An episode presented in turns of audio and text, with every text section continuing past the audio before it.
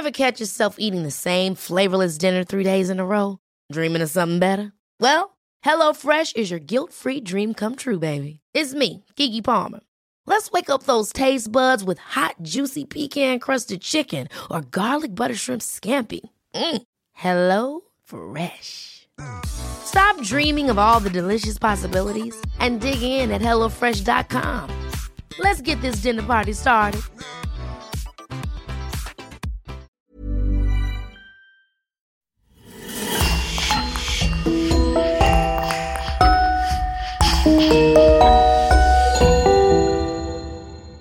Bonjour et bienvenue pour une nouvelle affaire criminelle. Avant de commencer, nous aimerions prendre une minute pour remercier les personnes qui nous soutiennent sur Patreon. Spécial merci au Club Elite et à Christophe Wellens. Si vous souhaitez vous aussi vous impliquer un peu plus dans la réalisation de ce podcast, rendez-vous sur patreon.com slash le coin du crime. Merci et on commence. Le 1er décembre 2001, Marie-Agnès Bedeau, une mère de famille de 45 ans, est retrouvée morte sur les marches du pont de Neuilly. Compte tenu de son apparence, tout laisse supposer qu'elle se rendait à une activité sportive. Leggings, blouson, basket, coupe-vent. La police découvre, désappointée, qu'hormis le corps poignardé de la victime, la scène du crime ne fournit aucun autre indice particulier. D'autant plus que Marie-Agnès Bedeau n'a été ni volée ni agressée sexuellement par son malfaiteur. On cherche un mobile en vain. Serait-ce une personne de sa famille ou de son entourage à qui elle avait eu indifférent Ou plutôt un amant qu'elle aurait repoussé Même l'autopsie du corps sera incapable de fournir plus de détails. L'enquête policière patauge, en manque d'indices, quand l'improbable survient. Un témoin se manifeste, assure qu'il peut reconnaître le meurtrier. La police ne dépendra désormais que de cette personne afin de mettre la main sur l'assassin. De fil en aiguille et guidé par ce témoignage, les policiers réussissent à arrêter le supposé coupable. Son nom, Marc Machin. Un petit délinquant de 19 ans. Il faut dire que ce jeune homme a tout pour faire peser les suspicions sur sa personne. Un casier judiciaire déjà rempli malgré son jeune âge, des fréquentations douteuses dans le milieu de la petite délinquance parisienne, une consommation excessive de substances illicites, une enfance mouvementée passée entre les foyers de la DAS et les maisons de placement avant de finir chez son père. L'accusé nie tout en bloc. Ce n'est pas lui. Il n'était même pas là le jour du meurtre. Il ira même jusqu'à accuser la police de vouloir lui faire extorquer des aveux. Mais les enquêteurs restent persuadés de sa culpabilité. Trop d'éléments concordent pour que ça soit lui et pas un autre. En 2004 puis en 2005, Marc Machin sera condamné à 18 ans de réclusion criminelle pour le meurtre de Marie-Agnès Bedeau. Durant les six années qui suivront son inculpation pour le meurtre de la mère de famille, il ne cessera de clamer haut et fort son innocence derrière les barreaux de sa prison. Durant son procès, il ne réussira à persuader ni les juges, ni le jury, ni l'opinion publique qui refuseront de le croire, et même son avocat qui restera pleinement persuadé de sa culpabilité. Mais voilà qu'en 2008, l'improbable se produit. Alors que Marc Machin purge encore sa peine, David Sagnon, un SDF d'origine guinéenne, se présente un beau matin au commissariat pour avouer le meurtre du pont de Neuilly-sur-Seine. Au quai des Orfèvres, ses aveux sont pris au sérieux. Sagnon donne des détails très précis sur le crime, et son ADN sera même retrouvé sur le corps de Marie-Agnès Bedeau et celui d'une victime ultérieure, Maria Judith Arroyo. Marc Machin sera relâché, grassement indemnisé par l'État français, et quand tout semble le définir désormais comme la malheureuse victime d'une terrible erreur judiciaire, l'homme fera encore parler de lui dans les médias, et pas de la meilleure des façons. Jusqu'en 2018, il commettra nombre d'agressions et de délits qui le renverront devant les parquets et qui fera ressurgir le souvenir du meurtre de Madame Bedeau. Marc Machin, un malheureux innocent des annales judiciaires ou un assassin chevronné capable du pire? La justice a-t-elle commis une erreur en l'innocentant après l'avoir condamné? C'est ce que nous allons découvrir ensemble.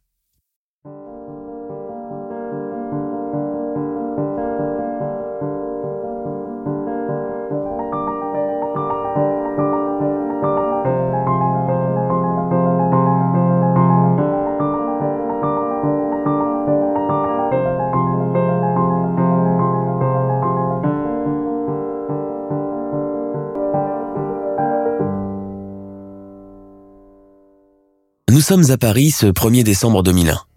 Un matin d'hiver glacé, venteux et gris. Vers 8 heures, la police reçoit un appel. c'est un SDF qui désire signaler quelque chose de grave qui s'est passé. Il vient de trouver une femme assassinée sur les marges du pont de Neuilly-sur-Seine.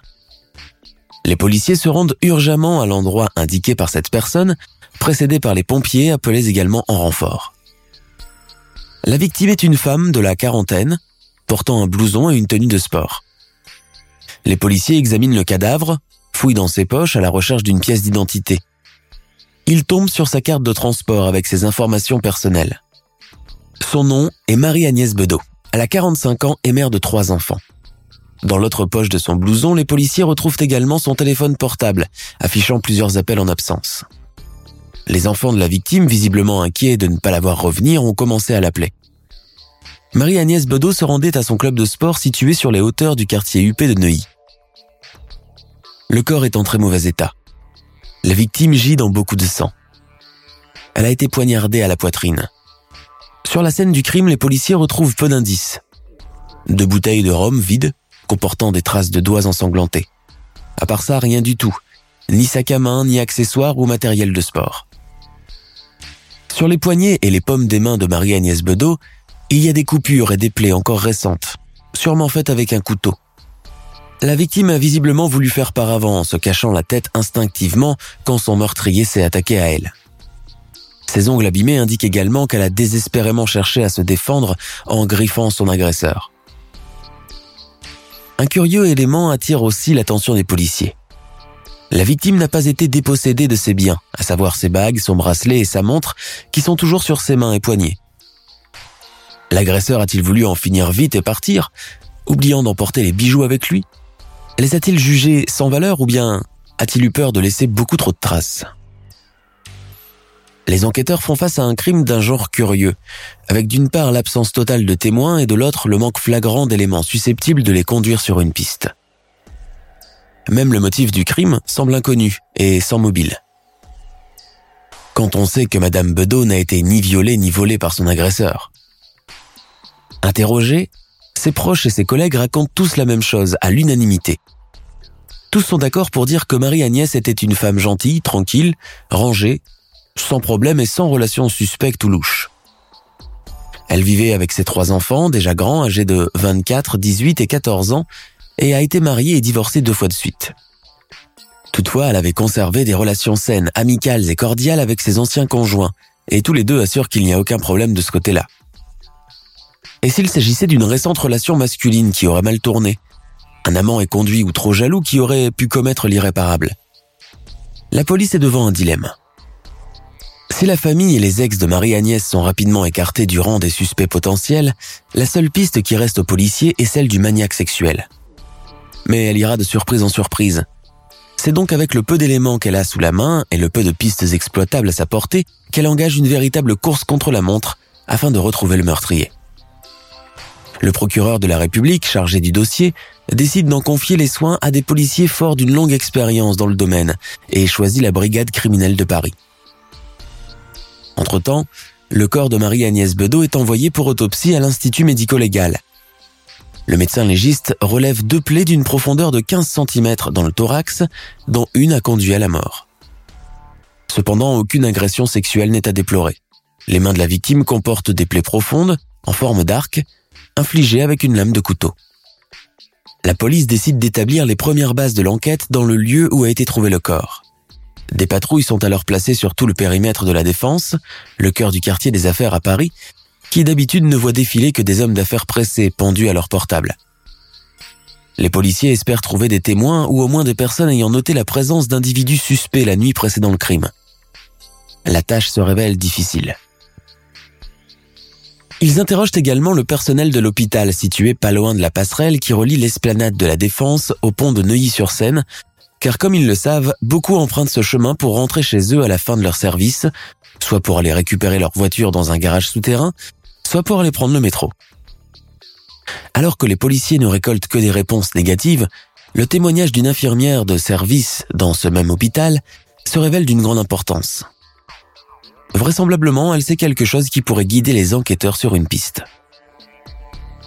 Cette femme fait aux policiers un récit des plus étonnants. Elle raconte comment la veille du meurtre, en sortant de l'hôpital et voulant prendre la direction du pont de Neuilly pour prendre l'un des derniers métros encore en service, elle s'est faite accoster par un jeune homme qui lui a fait une proposition déplacée, une invitation d'ordre sexuel. Il faisait déjà nuit et la rue était presque déserte. Prise de panique, elle a préféré ne pas renchérir et a hâté le pas sans se retourner, convaincue que l'homme allait continuer à la suivre, mais il n'en fit rien. La police veut avoir plus de précisions. L'infirmière est conduite au commissariat afin de faire sa déposition. Surtout que dans tout le périmètre du quartier, personne n'est encore venu leur faire part de quelque chose d'étrange qui a eu lieu ces derniers jours. Interrogée, elle raconte que si elle se souvient encore très bien de la voix de l'homme qui l'a agressée verbalement la veille, elle est cependant incapable de fournir des informations détaillées sur son aspect physique. Les seuls éléments qui ont retenu son attention sont qu'il s'agit d'un jeune homme de type européen, avec des cheveux bruns, s'exprimant parfaitement bien en français et portant un blouson en cuir, beige ou marron de style aviateur, avec un col en laine. On se charge immédiatement de la conception d'un portrait robot. Le lendemain, il est diffusé dans tous les commissariats de Paris et retient l'attention d'un policier qui croit reconnaître dessus les traits d'un jeune délinquant, arrêté un an plus tôt pour agression sexuelle et coups et blessures. Le policier est formel. Le portrait robot correspond trait pour trait et exactement à cet individu.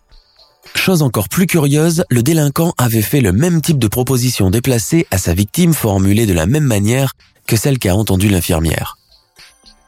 Pire, cette femme qui habite sur Rennes a été violée par son agresseur dans le hall de l'immeuble où elle habite. La police est persuadée de tenir une piste solide. L'identité de ce délinquant est connue dans les fichiers de la crime. Il s'agit d'un certain Marc Machin, un petit délinquant connu pour des histoires de cette envergure et pour d'autres types de délits. La fiche signalétique de Marc Machin est envoyée au 36 quai des Orfèvres et l'infirmière est rappelée une seconde fois afin d'en prendre connaissance. Les policiers veulent exploiter cette piste, qui avec un peu de chance pourrait probablement être la bonne. À son arrivée, l'infirmière est invitée à identifier les individus figurant sur l'album photo qui regroupe, entre autres, huit fichiers et images de d'autres accusés potentiels. En dévisageant attentivement chaque cliché, l'infirmière finit par pointer son doigt sans hésiter sur la photo numéro 3, la photo de Marc Machin. Cependant, elle estime qu'elle n'est pas sûre à 100%, mais dit quand même au policier qu'elle a comme une impression de déjà vu, qu'il y a de fortes chances à ce que l'homme qui figure sur la photo et le portrait robot soit celui qui lui a fait peur quand elle a voulu traverser le pont de Neuilly en sortant de son travail. La police décide d'en avoir le cœur net et se rend dès le lendemain au domicile de Marc Machin. La police procède à son arrestation le 14 décembre 2001 à l'appartement qu'il partage avec son père et son demi-frère dans le 18e arrondissement. Les enquêteurs font la perquisition de la maison et tombent sur des éléments suspects. Plusieurs couteaux et surtout un blouson en peau de mouton de type aviateur avec un col en laine, le même dont l'infirmière n'a pas cessé de faire mention. Le vêtement contient également d'étranges taches rouges au niveau des poches. Marc Machin, pris au dépourvu, se défend, se déclare innocent de toute accusation. Il faut dire qu'à ce moment, le jeune homme qui a précédemment été arrêté puis relâché pour des vols à l'étalage, vols en réunion, agressions sexuelles et affaires de mœurs, n'a jamais encore été confronté à une arrestation pour meurtre. Il est persuadé qu'il sera relâché au bout des classiques 24 heures de garde à vue. C'est ce qu'il dit d'ailleurs à son père en quittant la maison. Papa, je serai de retour demain, ne t'inquiète pas. Il ignore à ce moment ce qu'il attend. Marc Machin est arrêté le 13 décembre 2001 et immédiatement placé en garde à vue. Son arrestation intervient 12 jours après le meurtre de Marie-Agnès Bedeau. Marc Machin nie tout en bloc, jure n'avoir jamais commis de meurtre. Les policiers le scrutent longtemps et ont des doutes. Les empreintes retrouvées sur les deux bouteilles de rhum de la scène du crime sont comparées à celles de Marc Machin et se révèlent négatives. Interrogé au sujet de son emploi du temps, Marc Machin se hâte de fournir un alibi. Le jour du meurtre, il dormait chez un copain, chez qui il avait atterri dans la nuit, sans le savoir après une soirée de beuverie assez agitée dans les rues de Paris. La vie de ce jeune homme est l'archétype même du jeune paumé. Marc Machin est déscolarisé depuis longtemps et ne travaille pas. Il vit au crochet de son père qui est également agent de l'ordre, passe ses journées dans les rues, à traîner à gauche et à droite, consomme de la drogue, dont du cannabis, et boit beaucoup, ce qui a tendance à le rendre parfois colérique et violent. N'ayant aucune structure ni de journée régie par un horaire strict, le jeune homme n'obéit à aucune règle. Fréquente des garçons comme lui, des garçons paumés qui ont longtemps tourné en rond sans parvenir à se fixer quelque part ou dans quelque chose. Il se dit trop indiscipliné pour pouvoir exercer un métier. Et a en horreur les patrons et les horaires fixés d'avance, lui qui passe ses journées à dormir et les nuits à tourner dans la ville. Les policiers orientent alors leurs questions sur sa vie personnelle. Le jeune homme, coopératif depuis le début, se renferme, prend une grande inspiration pour faire le chaotique récit de sa vie. Il faut dire que Marc Machin revient de loin. Né le 14 mai 1982 à Paris, il passe la première partie de son enfance dans un foyer dysfonctionnel, où ses parents passent le plus clair de leur temps à se disputer. Marc, ainsi que son frère et sa sœur, évoluent dans ce climat anxiogène sans trouver d'issue de secours. Le père, qui se prénomme Marc comme son fils, est un officier de police, souffrant de crises d'anxiété et de tempérament fragile. Sa mère, Martine, originaire de l'Hérault, est scandalisée par la condition précaire de la famille et en jette la responsabilité sur son mari, qu'elle accuse d'être tout bonnement incapable de subvenir correctement aux besoins de ses enfants. Le couple accueille un troisième enfant en espérant pouvoir régler les choses, mais cela ne fera qu'aggraver leur situation financière. Le ressentiment de Martine Machin envers son époux n'en sera que plus grande. Le couple commence à battre de l'aile et la mention divorce est évoquée plus d'une fois, même devant les enfants. Marc Machin sera témoin d'une dernière et très violente querelle de ses parents. Ce jour-là, sa mère, dans un accès de rage incontrôlable, s'empare de l'arme de service de son mari et veut l'achever. Elle tire en espérant le viser mais rate sa cible. La balle ricoche sur le mur avec fracas et les voisins préviennent la police. À la suite de ce malheureux événement, le couple machin divorce et les enfants sont placés séparément dans des familles d'accueil.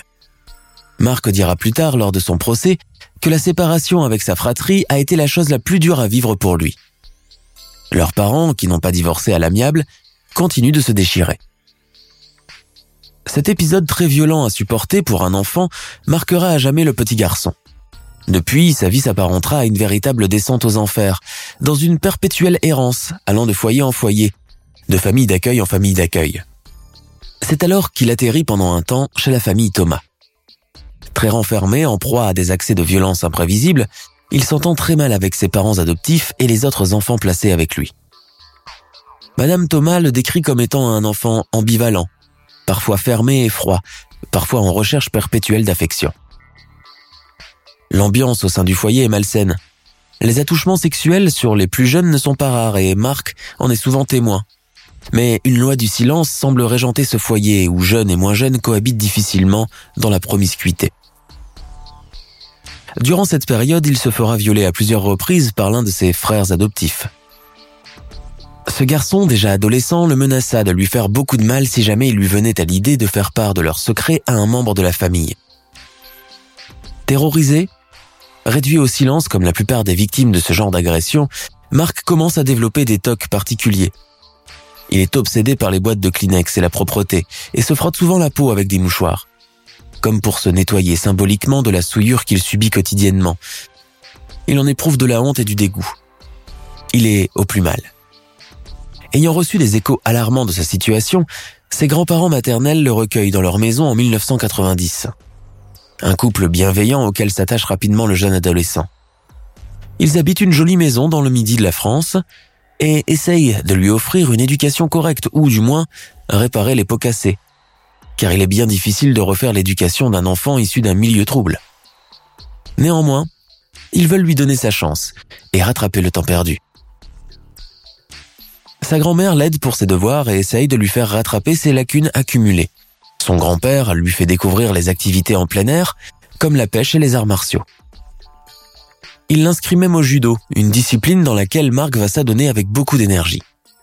Il dira par la suite que cette parenthèse idyllique chez ses grands-parents restera comme la période la plus heureuse de sa vie et lui a permis de renouer avec les choses simples et saines de la vie, loin de la violence qu'il a toujours connue dans le foyer de ses parents et du traumatisme des placements en famille d'accueil. Alors qu'il est toujours dans le sud de la France, il apprend le décès de sa mère, qui souffrait du sida, qui sera suivi par celui de sa grand-mère qui meurt des suites d'un cancer en 1994. En pleine crise d'adolescence, confronté à son grand-père qui n'a plus aucune emprise sur lui, il est renvoyé à Paris chez son père, qui a récupéré entre-temps son autre fils, placé également en foyer. Ne faisant rien de ses journées, mal dans sa peau, en proie à un mal-être profond, Marc se met à fumer des joints, parfois de façon excessive, frisant maintes fois l'overdose. Puis il commet ses premiers délits. Vol à l'arraché dans la rue, dans les étals des supermarchés. Il fréquente des petits délinquants qui l'initient à de nouvelles drogues. Au début de l'année 2000, toujours en proie à des pulsions incontrôlables, il agresse sexuellement une femme de 40 ans dans le hall de son immeuble. Il n'a alors que 17 ans. Il récidivera l'année suivante en agressant une autre femme dans les toilettes d'un bistrot. L'infirmière qui a déjà témoigné est reconvoquée par les policiers afin qu'elle soit confrontée directement au prétendu meurtrier. Derrière une glace sans teint, Marc Machin est présenté à la dame, habillé vêtu du même blouson de style bombardier. Les policiers lui demandent alors de reformuler la même proposition sexuelle qu'il lui aurait faite sur le pont de Neuilly, afin qu'elle puisse reconnaître sa voix. Elle a un sursaut. C'est bien lui. Dans le procès verbal établi par la brigade criminelle, l'infirmière est cette fois-ci sûre et certaine que c'est bel et bien l'individu qui lui a parlé ce soir-là. Vous venez de me présenter au travers d'une glace sans teint un individu, celui dont j'avais vu la photo au sein d'un album que vous m'avez présenté hier. Je reconnais en celui-ci de façon quasi certaine l'homme qui m'a agressé verbalement sur le pont de Neuilly le samedi 1er décembre. Marc Machin se sent piégé. Il nie tout en bloc. Ce ne peut pas être lui puisqu'il n'a jamais mis les pieds sur le pont de Neuilly. Cependant, il est incapable de se remémorer les faits arrivés encore il y a une semaine. Son alibi, lui, tient sur un équilibre fragile. Les copains qu'il a vus ce soir-là ont chacun un témoignage contredisant le sien. L'un raconte qu'il s'était quitté bien avant minuit, tandis que l'autre, chez qui il dit avoir passé la nuit, assure qu'il n'a même pas vu Marc ce soir-là. Son père, qui est également policier, est contacté par la brigade judiciaire par téléphone. Apparemment, son fils souhaiterait lui parler. Devant son père, Marc se confond en excuses et assure qu'il n'est pas responsable du meurtre. Il est peut-être un voyou, mais il n'a jamais tué personne. Son père, qui a une relation très affectueuse avec lui, le croit sur parole. Après le départ de son père, Marc est à nouveau confronté aux agents de police du 36 quai des Orfèvres. Ce ne sont pas des policiers comme les autres, et beaucoup ont une longue expérience face à des meurtriers d'envergure. Marc, du haut de ses 19 ans, se sent intimidé, écrasé face à ses représentants de l'ordre qui ne veulent rien lâcher. Ils font pression sur lui car la garde à vue va bientôt toucher à sa fin.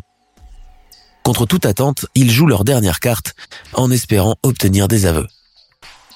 Ils font appel à l'un des policiers les plus redoutables, fort de sa capacité exclusive de faire extorquer des aveux aux criminels les plus récalcitrants. Son nom est Jean-Claude Mulès, plus connu sous son surnom de la Mule. Et il est réputé pour avoir fait avouer de dangereux criminels qui avaient longtemps refusé de coopérer par le passé. Le commandant Jean-Claude Mulès lui propose une entrevue en tête-à-tête sans avoir recours au procès verbal. Marc Machin accepte. Et c'est lors de cet interrogatoire à l'ambiance informelle, presque amicale, que tout se jouera. En présence de trois autres policiers faisant office de témoins, le commandant Mulès met tout de suite Marc en confiance. Enfin psychologue, il essaye de sonder ses souvenirs du jour du meurtre, avançant l'hypothèse que Marc Machin ne cherchait absolument pas à tuer cette femme, qu'il voulait peut-être que coucher avec elle, qu'elle avait refusé et que ça a mal tourné. Devant l'accusé qui semble comme atteint d'amnésie, le commandant Mulès propose café et cigarette, fume lui aussi adoptant une approche de bon copain, presque paternelle. C'est alors qu'il va plus loin et fait remonter l'accusé jusqu'à ses souvenirs d'enfance. Marc Machin, rapidement mis en confiance, se livre et se confie. Il raconte la séparation douloureuse de ses parents, la mort de sa mère du sida, l'éclatement de la cellule familiale, le placement dans différents foyers de la DAS et des familles d'accueil dans différentes régions en France. À demi-mot, avec beaucoup de pudeur, il parle des viols subis à répétition par l'un de ses frères d'adoption. Un épisode qui l'a longtemps traumatisé et contraint au silence. Le commandant Mulès écoute en bon psychologue. Il essaye de faire recouvrir la mémoire à Marc. Le pousse, sans le brusquer, à se remémorer au moins un seul élément de la soirée du vendredi précédant le meurtre. Il lui fait même une promesse s'il avoue tout. Il fera tout pour qu'il purge maximum cinq années de prison, alors que pour un délit pareil, il risque en temps normal la réclusion criminelle à perpétuité. L'entrevue s'arrête là et est remise au lendemain. Marc est reconduit dans sa cellule où il reste pendant un moment, mais soudain, il rappelle les policiers chargés de monter la garde. Il désire encore parler avec le commandant Jean-Claude Mulès. Il a des aveux à lui faire, autres que ceux de tout à l'heure. Le policier prévenu comprend que Marc mord finalement à l'hameçon. De nouveau face à lui, il crache le morceau et raconte les événements précédant le moment du meurtre. Marc se souvient que, lors de cette soirée du vendredi, il a enfilé son blouson marron clair, a quitté le domicile de son père du 18e arrondissement, qu'il a pris le métro, qu'il s'est ensuite dirigé vers une supérette où il a volé de l'alcool, qu'il en a vendu quelques bouteilles, et qu'avec cet argent, il s'est procuré du cannabis qu'il a fumé, beaucoup bu, et arpenté les rues de la ville, qu'il s'est même rendu au bois de Boulogne dans l'espoir de trouver une prostituée ou de se livrer à des actes de voyeurisme. Puis il a rebroussé chemin et à l'aube, s'est retrouvé sur euh, la passerelle qui relie le pont de Neuilly à l'esplanade. Entre l'avant et l'après l'assassinat de Marie-Agnès Bedeau, il dit n'avoir absolument aucun souvenir. Il explique cela par le fait que quand il consomme beaucoup de cannabis, ça a tendance à lui anesthésier l'esprit. Ce fut le cas cette nuit-là. Au fur et à mesure, Marc Machin continuera sur ses aveux, comme pour se libérer d'un terrible fardeau qui lui pèse. Il ajoute d'autres éléments à son récit, cette fois-ci plus grave encore. Devant un Jean-Claude Mulès qui n'attend que cela, le jeune homme finit par s'accuser carrément du meurtre de Madame Bedeau. Il fournit d'ailleurs beaucoup de détails. Il raconte qu'il s'est réveillé comme dans un rêve, qu'il avait un couteau à la main et qu'à ses pieds gisait le corps de la victime dans une flaque de sang. Il décrit également les vêtements qu'elle portait, notamment le blouson de sport, le coupe-vent et le collant noir. Il continue dans sa lancée et raconte la suite des événements devant les policiers qui ne s'attendaient pas à un tel retournement de situation. Alors qu'il y a encore une heure, il criait tout haut son innocence et demandait à être libéré. Marc Machin raconte comment il a laissé le corps de la femme là, qu'il a traversé le pont, qu'il a jeté l'arme du crime dans la Seine, qu'il a dissimulé ses mains pleines de sang dans les poches de son blouson, et qu'il a enfin pris le métro pour rentrer chez lui. Une fois à la maison, il a pris une douche et s'est endormi mais l'image du corps de la jeune femme gisant dans son sang, comme il le raconte, l'empêcha de fermer l'œil de toute la nuit. Outre cela, il se dit incapable de se souvenir du déroulement du crime, de la manière dont il a accosté la victime, comment il l'a jetée à terre, l'a agressée. Tout ceci, il est juste incapable de s'en souvenir et le décrire. Il est placé dès le lendemain en détention provisoire dans la prison de Nanterre et est conduit quelques jours plus tard devant le juge d'instruction du parquet, maître Thierry Billancourt. Du fond de sa cellule, Marc Machin semble avoir regretté d'avoir trop parlé, d'avoir précipité sa chute par lui-même. Il veut en faire part au juge. Quoi qu'il en soit, il semble avoir recouvert parfaitement l'usage de ses neurones, et devant Maître Billancourt, il fait même son mea culpa. Il avoue qu'il est malade, souffrant de dédoublement de personnalité ou de schizophrénie aiguë. Il supplie le magistrat de ne pas le garder en prison, où il pourrait représenter un danger pour autrui et le placer plutôt dans un centre spécialisé de gens dans son cas. Il promet même de se faire suivre, soigner et de faire tout ce qu'on lui dira. Le juge, devant un tel aveu, est stupéfait. Marc Machin raconte qu'il est sans cesse hanté par la scène du crime, où il voit le corps de Marie-Agnès allongé sur le dos, ce qui est totalement incorrect puisque le cadavre de la jeune a été retrouvé allongé sur le ventre, et que ce sont les pompiers qui se sont chargés de le retourner pour le placer sur le ventre. Les vêtements trouvés au domicile de Marc Machin, notamment le manteau d'aviateur qu'il portait, ainsi que les vêtements de la victime sont envoyés sous scellé pour expertise. Trois semaines plus tard de sa mise en détention préventive, le juge d'instruction convoque à nouveau Marc Machin dans son bureau. Et là, retournement de situation. Marc Machin nie à présent toute implication dans le meurtre et s'autoproclame innocent. Il a fait des aveux erronés à cause de la pression psychologique et policière. Entre-temps, les résultats du laboratoire parviennent au juge et ils sont formels. Il n'y a absolument aucune trace d'ADN de Marc Machin sur le corps de Marie-Agnès Bedeau et vice-versa. Les traces de sang trouvées à l'intérieur des poches du manteau du jeune homme, et qui depuis le début font peser le doute sur lui, sont finalement déclarées comme lui appartenant. Une blessure peut-être qu'il s'était lui-même infligée par inadvertance avec une bouteille cassée ou tout autre objet tranchant. Jusqu'ici, les preuves scientifiques sont formelles car elles innocentent d'un côté carrément Marc Machin. Mais il est trop tôt encore pour crier victoire. Maître Thierry Billancourt ne croit pas un mot de ce que raconte l'accusé. Il est persuadé de sa culpabilité, surtout que, lors d'un de leurs tête-à-tête, il lui aurait avoué carrément le meurtre. Marc Machin avait dit au juge lors de cette conversation « Je n'ai pas osé regarder son visage, celui de Marie-Agnès Bedeau, et j'ignore si elle était en vie. Je me rappelle qu'elle portait une espèce de parka ou de coupe-vent dont je ne me rappelle pas la couleur dominante, mais je me souviens qu'il y avait du violet. Elle avait également, je crois, un pantalon de jogging très serré, moulant, de couleur noire. Marc Machin est mis au pied du mur. Le juge ne semble en aucun cas vouloir le croire et ce malgré les résultats ADN fournis par le laboratoire. Alors il redouble d'ingéniosité, donne une explication pour la précision avec laquelle il a décrit le cadavre de la victime. Il explique que lors de son entrevue au 36 quai des Orfèvres, il a constamment subi le forcing des policiers et des enquêteurs pour avoir des aveux, que des photos de la scène du crime avec tous les détails lui ont été mises constamment sous le nez afin de réveiller sa mauvaise conscience. Sans oublier qu'il y a un autre élément pour le coincer. Le premier témoignage de l'infirmière de l'hôpital de Neuilly. Le juge Billancourt propose alors de faire une reconstitution auquel devront participer l'accusé et le témoin. Sur la passerelle du pont de Neuilly, l'infirmière en voyant passer Marc Machin juste à côté d'elle, vêtu de son manteau marron, craque complètement. Pas de doute là-dessus, c'est bel et bien l'homme qui l'a agressé verbalement la veille du meurtre de Marie-Agnès Bedeau. À présent, tout lui revient. La même démarche, la même silhouette, le même timbre de voix.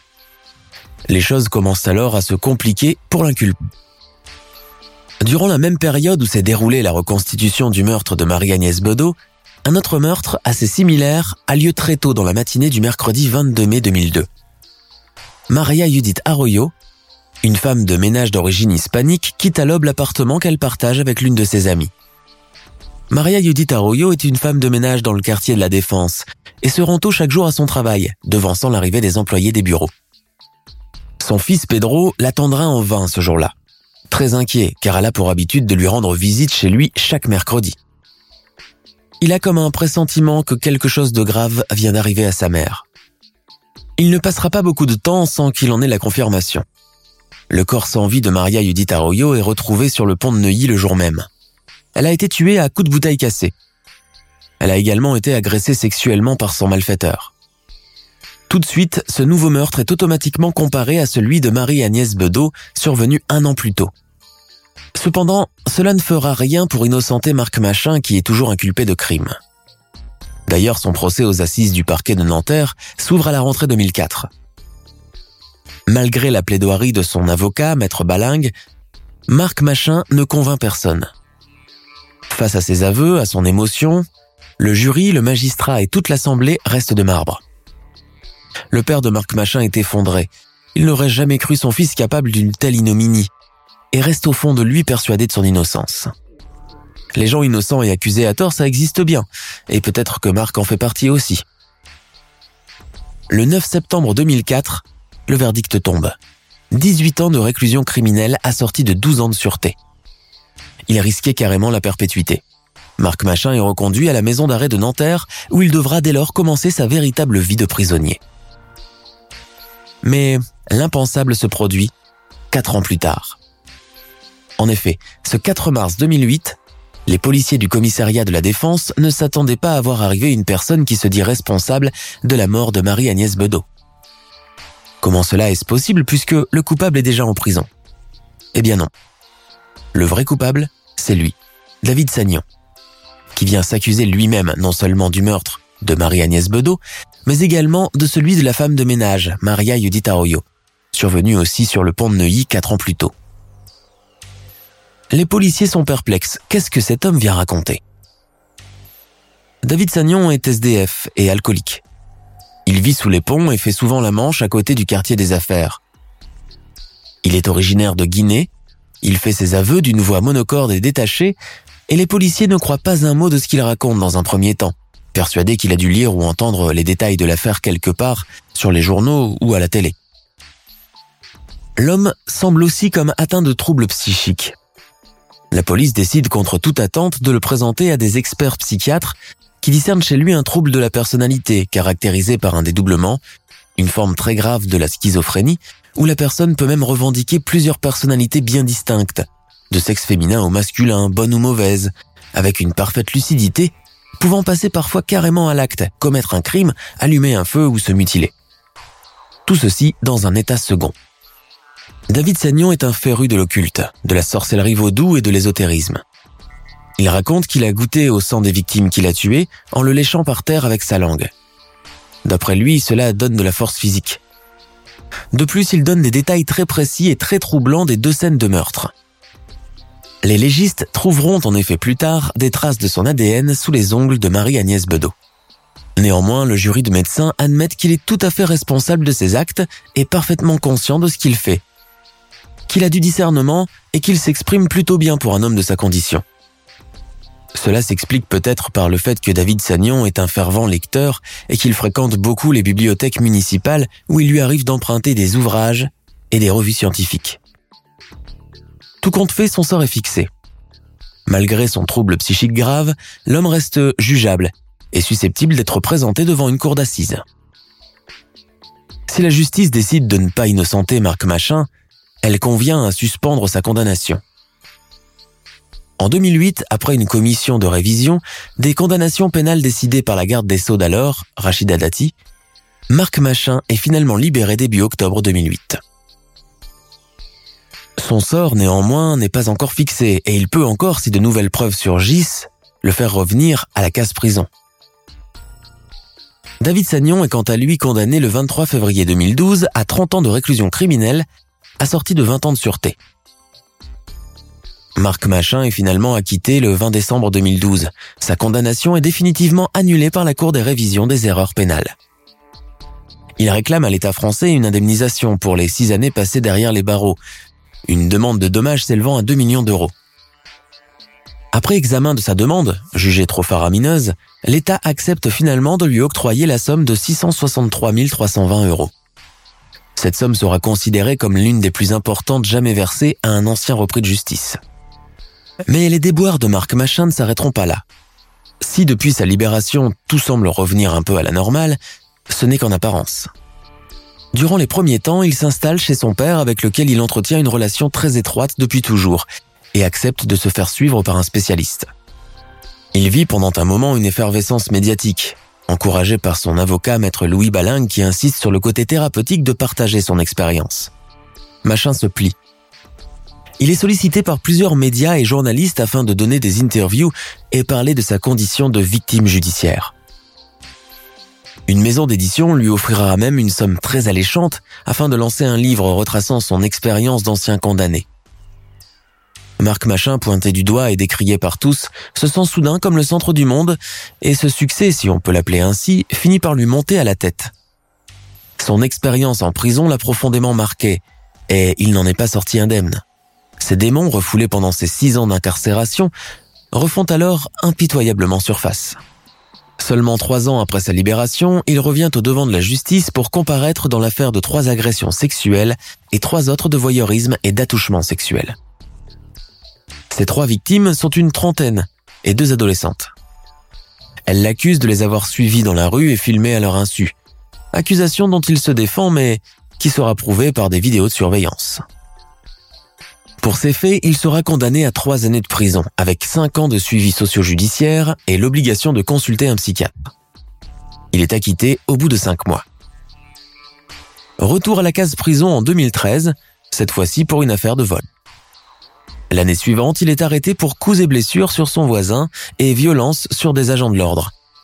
Il est condamné à leur verser chacun des indemnités. En 2015, son épouse porte plainte contre lui pour violence conjugale. Échappant à la justice et refusant de se présenter chez la police, il est arrêté et condamné quelques mois plus tard, alors qu'il est en cavale. La police le retrouve, caché dans un hôtel parisien non loin de son domicile, au nord de la ville. Il dilapide en grande partie les indemnités que l'État lui a versées après sa libération. Ses addictions d'alcool et de drogue ne s'arrêteront pas non plus. En 2018, Marc Machin revient dans les médias pour une énième et grave affaire de mœurs. Il est accusé de vol, recel et viol d'une jeune femme chez qui il s'est introduit par effraction. Pour ce nouveau délit, il risque encore de se retrouver au banc des accusés et retourner encore pour de longues années en prison.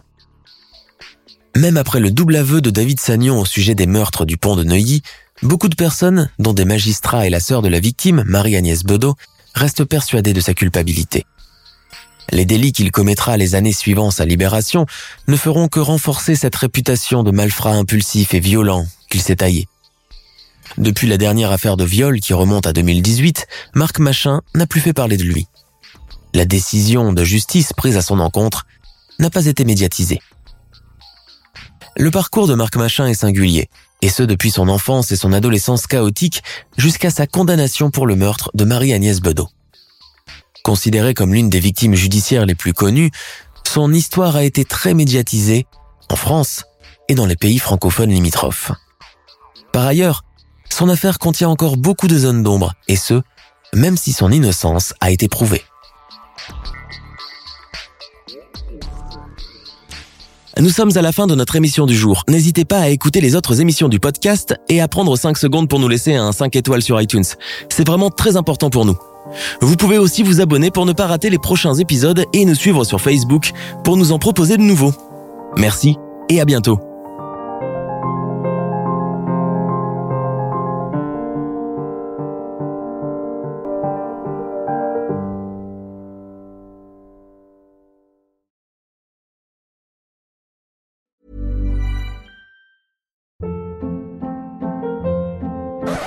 Up. What was that? Boring. No flavor. That was as bad as those leftovers you ate all week. Kiki Palmer here, and it's time to say hello to something fresh and guilt-free. Hello Fresh. Jazz up dinner with pecan-crusted chicken or garlic butter shrimp scampi. Now that's music to my mouth. Hello Fresh. Let's get this dinner party started. Discover all the delicious possibilities at hellofresh.com.